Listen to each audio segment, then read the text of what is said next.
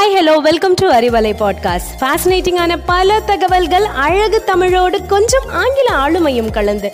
கற்க கேட்க here we go with 360 degree of fantabulous learning with Arivalai podcast brought to you by Bharathi educational institutions Reddipatti Namakkal hi hello வணக்கம் and welcome to Arivalai podcast this is Mashmi from Bharathi academy மனிதம். மனிதம்ங்கிற வார்த்தையை இனி நம்ம கூகுளில் தேடினா மட்டும்தான் அதோட அர்த்தம் என்னன்னு நமக்கு புரியும் போல. ஏன் இதை நான் சொல்கிறேன்னா இந்த ஒரு வாரமாக நம்ம நியூஸில் பார்த்துட்ருக்கோம் ரஷ்யாவோட வஞ்சகத்தால் உக்ரைன் நாடு போரில் தாக்கப்பட்டு உக்ரைனிய மக்களோட வாழ்க்கை நொறுங்கி போய்கிட்டுருக்கு அதே போல தான் இயற்கையும். மனிதனுடைய ஆசையாலையும் ஆக்கிரமிப்பாலையும் பல கொடூர சீற்றங்களை சந்திச்சிட்ருக்கு. பூமி பந்தோட எல்லை என்னன்னு நம்ம யாருக்கும் தெரியாது. ஆனால் பூமி தன்னுடைய பொறுமையின் எல்லையை கடந்து வெடிக்க ஆரம்பிச்சிருச்சு. ஒன்று தான் இன்னைக்கு நம்ம பார்க்க போகிறோம் ஹங்கத்தொங்கா எரிமலை வெடிப்பு.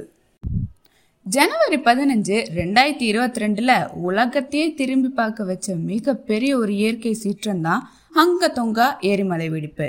இரண்டாம் உலக போர்ல ஹிரோஷிமால வீசப்பட்ட நியூக்ளியர் பொம்மை விட நூறு மடங்கு ஆற்றல் இந்த எரிமலை வெடிப்புக்கு இருக்கிறதா கணக்கெடுத்திருக்காங்க. பசிபிக் பெருங்கடலோட தென் பகுதியில் இருந்த ரெண்டு தீவுகள் தான் ஹங்கா ஹாப்பை மற்றும் ஹங்கத்தொங்கா. இந்த ரெண்டு தீவும் வந்து பாத்தீங்கன்னா தனித்தனியே பக்கத்துல தான் இருந்தது. அதுக்கப்புறம் ரெண்டாயிரத்தி பதினஞ்சில் அங்கே ஒரு எரிமலை வெடிப்பு ஏற்பட்டிருக்கு. அதனால பெரிய சீற்றம் எதுவும் ஏற்படலை. சொல்லப்போனால் அது நிறைய பேர் வீடியோ கூட எடுத்து போட்டிருக்காங்க. ஆனால் அந்த நிகழ்வுக்கு அப்புறம் தான் தனித்தனியாக இருந்த ரெண்டு தீவும் ஒன்றாயிடுச்சு நாசா விஞ்ஞானிகள் அதுக்கப்புறம் ஆராய்ந்து பார்த்தப்போ டெக்னாலஜி வளர்ந்த இந்த காலத்துலேயும் இயற்கையாக உருவான ஒரு புதிய தீவு ஹங்கத்தொங்கா தீவு தான்னு சொல்லியிருக்காங்க. வெளியில இருந்து பார்க்க இது ஒரு சின்ன தீவு மாதிரி தெரிஞ்சாலுமே கடல் ஆழத்துல இது ஒரு பெரிய எரிமலையாக தான் இருந்திருக்கு. இந்த எரிமலையோட உயரம் மட்டும் பார்த்தீங்கன்னா சுமார் ஒன்று புள்ளி எட்டு கிலோமீட்டராகவும் இருபது கிலோமீட்டர் பரப்பளவு கொண்டதாகவும் இருந்திருக்கு.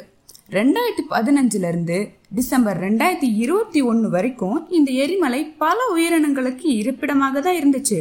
ஆனால் டிசம்பர் ரெண்டாயிரத்தி இருபத்தி ஒன்றில் இதிலிருந்து மறுபடியும் தீக்குழம்பு வெளிவர ஆரம்பிச்சிருச்சு.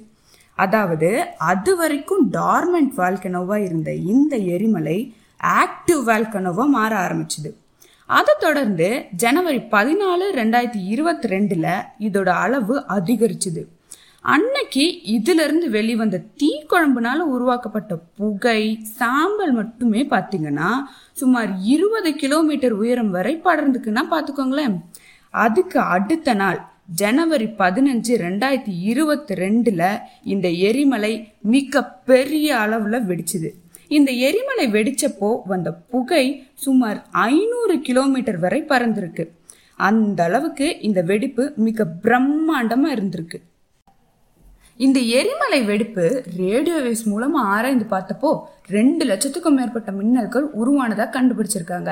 நம்ம நார்மலா வீட்டில் இருக்கும்போது மழை பெய்யறதுக்கு முன்னாடி ஒரு சின்ன மின்னல் வந்தாலுமே பயந்து குடு குடு குடுன்னு வீட்டுக்குள்ள ஓடி போயிருவோம். ஆனா இங்க பாருங்க ரெண்டு லட்சத்துக்கும் மேற்பட்ட மின்னல்கள் உருவானுச்சான் அப்போ எவ்வளோ பவர்ஃபுல்லான எரிமலை வெடிப்பா இது இருந்திருக்கு.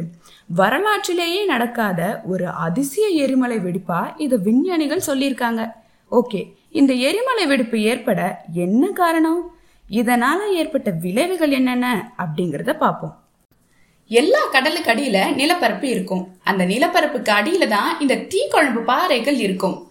பூமியோட மாற்றத்துல இந்த நிலப்பரப்பு வெடிச்சு செதறப்போ கடல் நீர் வேகமா அந்த தீக்குழம்புல படுறப்போ மிக பெரிய ஒரு எரிமலை வெடிப்பு உருவாயிருக்கு. உதாரணத்துக்கு ஒரு பலகாரம் சுற்ற பாத்திரத்துல எண்ணெய் நல்லா காஞ்சிட்டு இருக்கு அதுல கொஞ்சமா தண்ணி தெளிச்சு பாருங்க எப்படி வெடிக்கும்.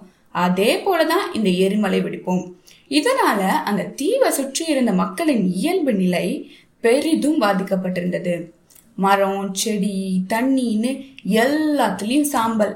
மக்கள் வெளியவே வர முடியாத ஒரு சூழ்நிலைக்கு தள்ளப்பட்டாங்க. இது ஒரு புறம் இருக்க விஞ்ஞானிகள் என்ன சொல்றாங்கன்னா செவ்வாய் கிரகத்தையும் இந்த தீவையும் ஒப்பிட்டு பார்த்து இதே போல எரிமலை வெடிப்புகள் அங்கேயும் இருப்பதாகவும் இதனால ஃபியூச்சர்ல பூமியில வாழ்ற உயிர்களுக்கு பாதிப்பு ஏதும் ஏற்படுமோ அப்படின்னு ஆராய்ச்சிகள் தொடங்கி இருக்காங்க எது எப்படியோ மக்கள் இல்லாத ஒரு தீவுல இந்த எரிமலை வெடிப்பு ஏற்பட்டதுனால தப்பிச்சோம். இதுவே மக்கள் வாழ்ற பகுதியில ஏற்பட்டிருந்தா கற்பனை கூட பண்ணி பார்க்காத அளவுக்கு உயிர் சேதங்கள் ஏற்பட்டிருக்கும்.